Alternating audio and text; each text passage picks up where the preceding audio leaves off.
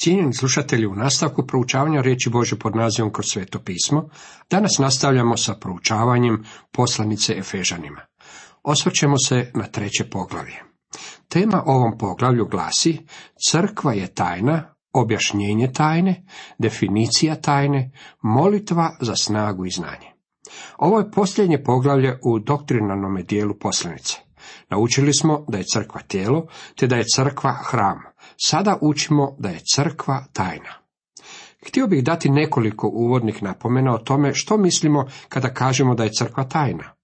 U svezi sa shvaćanjem crkve kao tajne tijekom stoljeća dolazilo je do krajnjeg nerazumijevanja tematike. Riječ za tajnu nema nikakve veze sa današnjim tko je to učinio. U tome smislu tajna je nešto što ranije nije bilo objavljeno, ali se sada očitovalo. U ovome slučaju radi se o crkvi koja nije bila objavljena u starome zavetu, već se objavljuje isključivo u novome zavetu.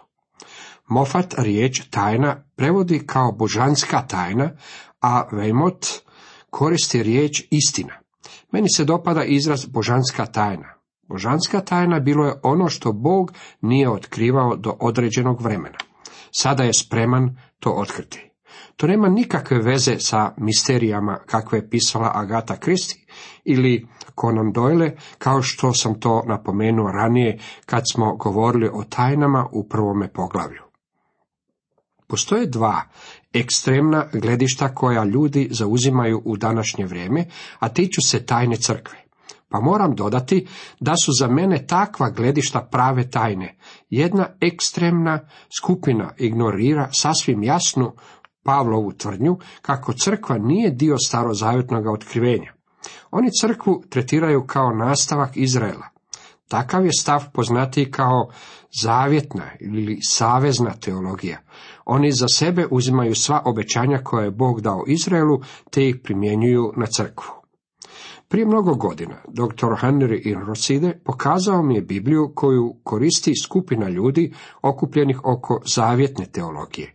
U knjigama starozavjetnih proroka neka su poglavlja naslovili blagoslovi za crkvu, druga poglavlja bila su naslovljena prokletstvo za Izrael. Zanimljivo je da je crkva pokupila blagoslove, ali je prokletstva prepustila Izraelu. Istina je ta da se i blagoslovi i prokletstva primjenjuju na Izrael. Druga skupina stavlja nezasluženi naglasak na Pavlovu tvrdnju, a meni je objavljena tajna i moje spoznanje u tajnama Kristovim, oni tajnu tretiraju kao objavu koja je svojstvena samo Pavlu. Taj je stav poznatiji pod nazivom hiperdispenzacionalizam. Kao rezultat toga došlo je do pogubne prakse datiranja crkve u neki dan nakon dana pedesetnice. Na toj kliznoj skali bilo je predloženo nekoliko datuma, a kad jedan postane neprihvatljiv, usvaja se drugi. Tako shvaćanje posjedovanja superiorne spoznaje rezultiralo je duhovnom ohološću. Moram napomenuti kako crkva nije bila objavljena u starome zavetu. Kad je bila otkrivena, to otkrivenje nije bilo ograničeno samo na apostola Pavla. Jedan od profesora koje sam imao na fakultetu pokušavao je crkvu datirati sve do Edenskoga vrta. Crkva se ne nalazi u starome zavjetu. S druge strane, čovjek mora priznati da se nešto dogodilo na dan pedesetnice. U taj dan Sveti duh počeo je oformljavati tijelo sačinjeno od vjernika. Taj će se proces nastaviti dok Bog ne uzme crkvu sa zemlje. Zapečaćeni smo svetim duhom Božim za dan otkupljenja, za dan kad ćemo biti uzeti sa ovoga svijeta i predvedeni pred Krista. Ne vjerujem da možete previđati dan pedesetnice kao što valovlje preplavljuje obale. Na taj se dan nešto dogodilo. Bio je to rođendan crkve. U nastavku dajemo objašnjenje tajne. U prvom i drugom redku ovog trećeg poglavlja čitamo. Radi toga ja, Pavao, sužan Krista Isusa za vas pogane, za cijelo ste čuli za rasporedbu milosti Božje, koja mi je dana za vas. Dopustite mi da iznesem svoj doslovni prevod. Zbog toga ja, Pavao, zatočenik Krista Isusa za korist vas pogana, ako je tome tako, da ste čuli za ekonomiju milosti Božje koja mi je dana za vas. Pavao govori o svome trenutnom položaju zatvorenika. Postao je zatvorenik zbog toga što je poganima odnio evanđelje. Poganima su sada bile dane nove povlastice koje je Pavao nabrojio u prethodnome poglavlju. Oni koji su bili daleko, koji su bili stranci bez nade i bez Boga, sada su dovedeni Bogu kroz Krista. Zbog svega toga, Pavao će moliti za njih. Međutim, prije nego što dođe do molitve, skreće s teme kako bi govorio o tajni. Nakon toga, u 14. stihu nastavlja s istom misli koju ovdje napušta. Zapazite vezu, radi toga ja, Pavao sužanj Krista Isusa za vas pogane, zato prigibam koljena pred ocem. Sve što se nalazi između stihova 1 i 14 nalazi se u zagradi. Radi se o diskreciji prije nego što počne s molitvom. Govorit će o tajni. Ako je tome tako, označava početak zagrade. Temelji se na pretpostavci da ste čuli za ekonomiju, dispenzaciju milosti Bože koja mi je dana za vas. Pavao govori o božanskome planu i uređenju po kojem ga je Bog pozvao i poslao poganima. Uspoređujući je sa službom ostalih apostola, služba apostola Pavla bila je posebna i drugčija nego naprotiv, vidjevši da mi je povjereno evanđelje za neobrezane kao Petru za obrezane, čitamo u Galačanima 2.7. Poruka nije bila drugčija, već su oni kojima se poruka prenosila bili drugačiji, ljudi u sasvim drugoj kategoriji. Pavao je otišao poganima i rekao im, bili ste daleko, a sada možete doći Bogu kroz Krista. Petar je otišao svome narodu Izraelu i rekao im, nema uistinu pod nebom drugoga imena dane ljudima po kojem se možemo spasiti. Pavao je rekao tamničaru u Filipima, vjeruj u gospodina Isusa i spasit ćeš se ti i dom tvoj. Dijela 16.37 I Petar i Pavao imali su istu poruku, iako se radilo o dvije različite skupine ljudi. Sada se događa nešto sasvim novo. Radi se o drugčijoj ekonomiji ili drugčijoj dispenzaciji od one koju su imali u starome zavetu. Dok je Pavao bio farizej i dok je živio prema zakonu, nikada nije odlazio propovijedati poganima. Nalazio se pod drugčijom ekonomijom. Pavao se sada nalazi pod novom ekonomijom i sada je misionar poganima. To ne znači da se Boži način spašavanja ljudi izmijenio. Niti jedan čovjek nije bio spašen po tome što je držao zakon, već po tome što je prinosio krvne žrtve kad je vidio da je lišen Bože slave. Ta je žrtva ukazivala na Krista. Sada će Pavao govoriti o toj novoj ekonomiji. U trećem i četvrtom redku nastavlja, objavom mi je obznanjeno otajstvo, kako netom ukratko opisah. Čitajući to možete dokučiti kako ja svačam Kristovo otajstvo. Objavom, otkrivenjem, hiperdispenzacionalisti drže da zbog toga što je Pavao rekao da mu je obznanjena tajna, on ujedno bio je i jedini koji je za to znao. Međutim, u petome stihu Pavao jasno dalje daje do znanja da su to znali i ostali apostoli. Ta objava započela je Pavlovim obraćanjem, kad ga je Krist obavijestio da kad je progonio crkvu, u stvari je progonio Krista. Crkva je Kristovo tijelo. Pavao je naučio da Bog stvara nešto novo. Crkva je nastala na dan pedesetnice. Ponavljam da tajna, božanska tajna, nije bila objavljena u starome zavetu, pa stoga nije bila poznata čovjeku.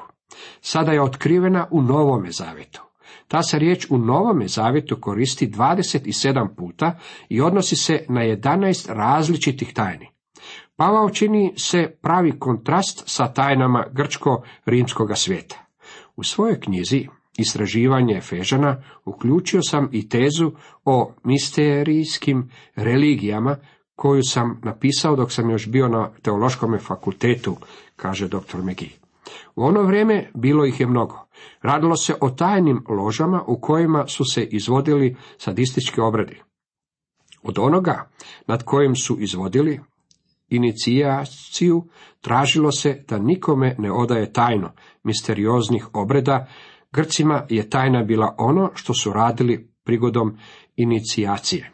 Njima je to bilo nešto što su otkrivali ili davali na znanje kandidatu prilikom primanja u članstvo, a ne nešto sakriveno ili nemoguće za razumjeti. Čovjeku s ulice, koji nije bio član te tajne, bili su misteriji u današnjem značenju te riječi. Kao kontrast ovome, Pavao kaže, ja o meni ako ne propovjedam toga evanđelja. Mi danas smo službenici tajni Božih i trebamo ljudima prenositi poruku. Evanđelje nije nešto što treba držati u nekakvoj tajnoj loži. Radi se o radosnoj vijesti koju treba izvikivati s krovova kuća. Pavao je koristio riječ tajna. I ranije u ovoj poslanici, u Efežanima 1.9 kaže, obznanivši nam tajnu svoje volje.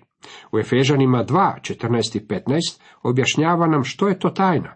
Tajna je da je Krist uskrsnuo i sada je glava novoga tijela sačinjenog od židova i pogana, kao i svih plemena i naroda zemlje. To nije bilo otkriveno u starome zavetu. Pavao je to izrazio na sljedeći način. Onomu koji vas može učvrstiti po mojem evanđelju i propovjedanju Isusa Krista, po objavljenju tajne prešućenog drevnim vremenima. Pavao o tome ponovno govori u Kološanima 1.26. Tajna pred vjekovima i pred naraštajima skrivena, a sada očitovana svetima njegovim. Moram dodati da oni koji tvrde da se crkva još uvijek nalazi u starome zavjetu, manje ili više uzurpiraju mjesto koje pripada gospodinu. Tvrde ono što sam sam gospodin nikada nije rekao. Ponašaju se kao da znaju nešto što niti Bog ne zna. Tajna znači da nešto nije bilo objavljeno u starome zavjetu, a s obzirom da on to nije objavio, toga ondje niti nema. U nastavku definicija tajne. U petom i šestom redku čitamo koje nije bilo obznanjeno sinovima ljudskim, drugih naraštaja, ono je sada u duhu objavljeno svetim njegovim apostolima i prorocima, da su ga pogani subaštinici i sutijelo i sudionici obećanja u Kristu Isusu po evanđelju. Pavao ovdje jasno govori kako to nije bilo objavljeno samo njemu. Sada pojašnjava ono što je mislio pod tajnom. Postoji oštar kontrast između sinova ljudskih, prošlih naraštaja i apostola i proroka crkve. Nitko u starome zavjetu nije imao niti tračak svjetlosti objave u svezi sa crkvom. Sada je to otkriveno njegovim svetim apostolima. Oni su sveti jer ih je Bog odvojio posebno za tu službu. Proroci ovdje su sasvim sigurno novozavjetni proroci. Duh Sveti duh je učitelj te tajne. To je ono što je gospodin Isus obećao svojim učenicima kad im je govorio o dolasku svetoga duha. Sve što ima otac moje je, zbog toga vam rekoh, od mojega uzima i navješćivat će vama. Ivan 16, 15. redak. Što točno jest tajna? To nije činjenica da će pogani biti spašeni. Dopustite mi da vam navedem nekoliko odjeljaka. U dan onaj, Jišajev izdanak, dignut kao stijeg narodima, puci će željno tražiti i prebivalište njegovo bit će slavno. Još jedan, tvojoj svjetlosti koračaju narodi i kraljevi k istoku tvoga sjaja. Ja, Jahve, u pravdi te pozvah, čvrsto te za ruku uzeh, oblikovah te i postavih te za savez narodu i svjetlost pucima. Zaharija također to spominje. U onaj dan mnogi će narodi uz jahu prionuti, a ja ću prebivati usred tebe. Značeš tako da me tebi posla Jahve nad vojskama. Jer od istoka do zapada veliko je ime moje među narodima i na svakom mjestu prinosit se kad i žrtva čista imenu mojemu jer veliko je ime moje među narodima, govori Jahve nad vojskama. Ako tajna nije to da će pogani biti spašeni, što je onda tajna? Zapazite to vrlo pažljivo. Tajna je bila to da su Izrael i pogani stavljeni na isti nivo. Po vjeri u Krista obje skupine spojene su u jednome tijelu koje se zove crkva. Krist je glava toga novoga tijela. Stoga sada postoji trojaka podjela ljudskog roda. Svi su ljudi bili pogani od Adama do Abrahama, 2000 godina. Svi su ljudi bili ili židovi ili pogani od Abrahama do Krista, 2000 godina.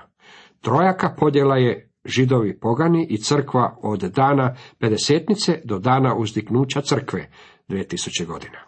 Pavao spominje tu trojaku podjelu kada govori ne budite na sablazan ni židovima, ni grcima, ni crkvi Bože, prva Korinčanima 10.32.